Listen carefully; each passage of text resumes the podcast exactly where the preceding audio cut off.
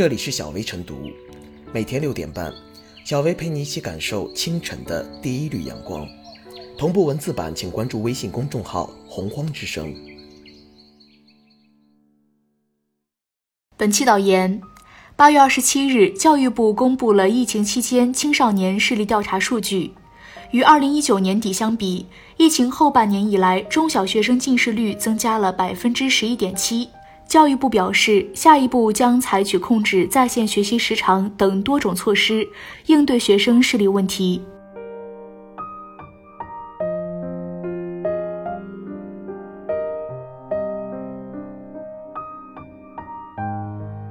多管齐下，为升高的近视率找补。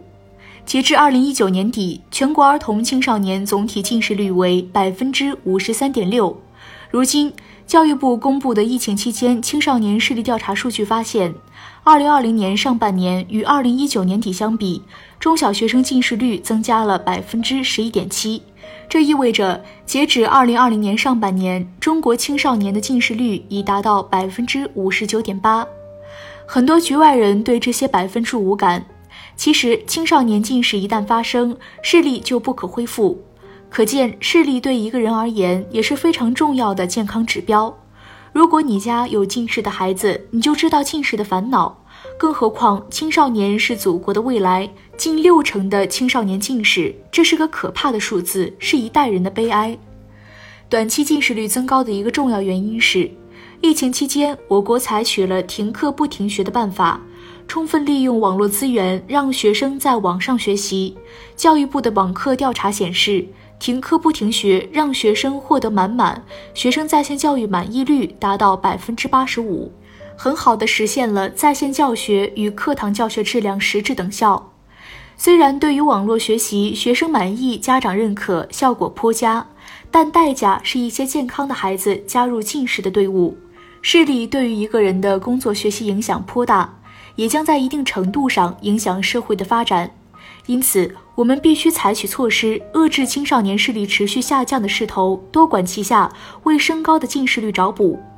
首先，教育部应进一步完善评价机制，把青少年近视率作为各级教育部门绩效考核的一个重要指标。有了这个大政策的指引，地方教育部门才有动力在对实际教育工作计划中重视学生的视力保护。阻击持续恶化的近视率。其次，基层学校应当不打折扣的足额的保障学生的锻炼时间，不挤占体育课，不超额布置额外作业，减轻学生课业负担。学校尽可能的控制电子教学设备、多媒体的使用时间，改善照明条件，坚持课间的眼保健操，多向学生宣传科学用眼知识，提高学生保护眼睛的意识。再者，电子产品、智能手机是导致孩子视力下降的一大元凶。从这个角度入手，可以有效的预防近视。孩子玩电子产品或智能手机的时间基本上都是在家里，那么家长就应当成为视力防控的主力军。这就要求家长负起责任，约束孩子长时间使用电子产品，合理孩子的上网时间。最后。青少年视力防控也可以延伸到社会角落，防止学生视力下滑。这不仅是学校和家庭的事，社会层面也能参与。比如，配眼镜的商家不能只为赚钱，也能进入学校讲解护眼爱眼的知识。比如，媒体、电台、公交等刊登预防近视的公益广告。比如，电子游戏运营商家堵死漏洞，真正落实防沉迷体系等等。新的学期开始，这正是阻击青少年视力持续下降的契机。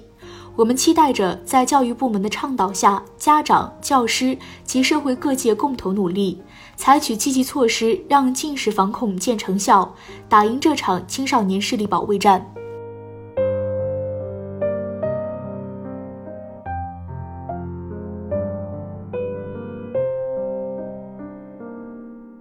防控近视需要多一些户外作业。青少年近视一直都是社会关注的话题。二零一八年八月二十日，世界卫生组织的一项研究报告显示，目前我国近视患者达六亿，青少年近视率居世界第一。二零一九年五月二十一日，国家卫健委发布的相关调查数据显示，二零一八年，全国儿童青少年总体近视率超过一半，高中生近视率高达百分之八十一。现在，因为受疫情影响，中小学生半年近视率增加了百分之十一点七，这个数据更加值得重视。应该说，在预防和控制青少年近视问题上，目前教育和卫生部门已经形成共识，并且拿出了一些切实可行的办法。二零一八年，教育部会同卫健委等八部门联合印发《综合防控儿童青少年近视实施方案》，明确提出，到二零三零年，小学生近视率下降到百分之三十八以下，初中生下降到百分之六十，高中生下降到百分之七十以下。与此同时，围绕学生减负，无论是教育部还是各地教育部门，都出台了一系列文件。这些年来，围绕中小学生近视问题，社会更多把目光放在教育减负，尤其是校内减负上。这当然是一个重要方面，但不是唯一方面。且不说现在不少地方小学生的校内作业量已经出现了明显下降，就拿疫情期间来说，也很难讲学生的作业负担更重了。事实上，相对于正常的上课，很多学生，尤其是小学生的学习时间以及作业量，其实大大减少了。这个事实对于我们观察未成年人近视问题带来了新视角。防止青少年近视，学校很重要，但也不能忽视家庭的重要性。疫情期间，孩子基本都待在家里，除了缺少必要的户外活动，还有过度使用电子设备的问题。客观的讲，教育部门推出的线上教学已经注意到了未成年的身心特点，但有些父母本就游戏成瘾，整天手机不离手；也有的父母忙于工作，无心照顾孩子，习惯于以打游戏打发孩子。这次教育部的调研了解了学生的近视和上网课时间、平时玩电子游戏时间或者非学习目的使用电子屏幕的时间。以及户外体育锻炼、照明环境和书桌高度等因素对近视率的影响，这些其实都与家庭有关。防治近视最重要的是让孩子走出去，与大自然多接触。近日，湖南长沙一位父亲因要求儿子每天户外活动两小时，引发网友关注。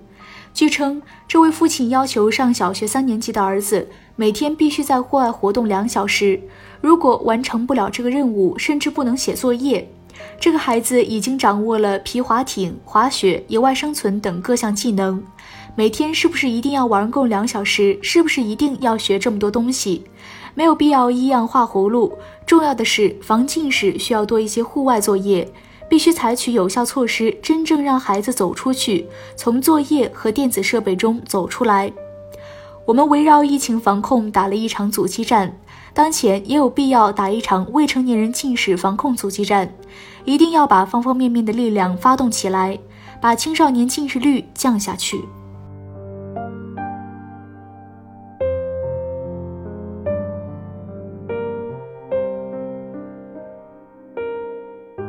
小薇复言，疫情防控期间，大规模云端教学的开展，给儿童青少年近视防控带来新挑战。学生近视率上升固然与网课有关，但不能全由网课背锅，因为学生看电脑、手机并不是都在上网课，这些非学习目的使用电子屏幕的时间不见得比上网课的时间短。因此，要让青少年近视率上升的势头得到有效控制，关键还要走出去，这需要政府、家庭、学校、学生、医疗机构五个主体同步联动。积极参与到对儿童青少年视力保护工作中来，督促指导其加强体育锻炼，降低用眼时长，提醒孩子健康用眼、科学用眼。孩子的视力健康关系着他们未来的人生道路。我们要像重视孩子成绩那样重视孩子的视力，让孩子们心灵的窗户永远清澈透明。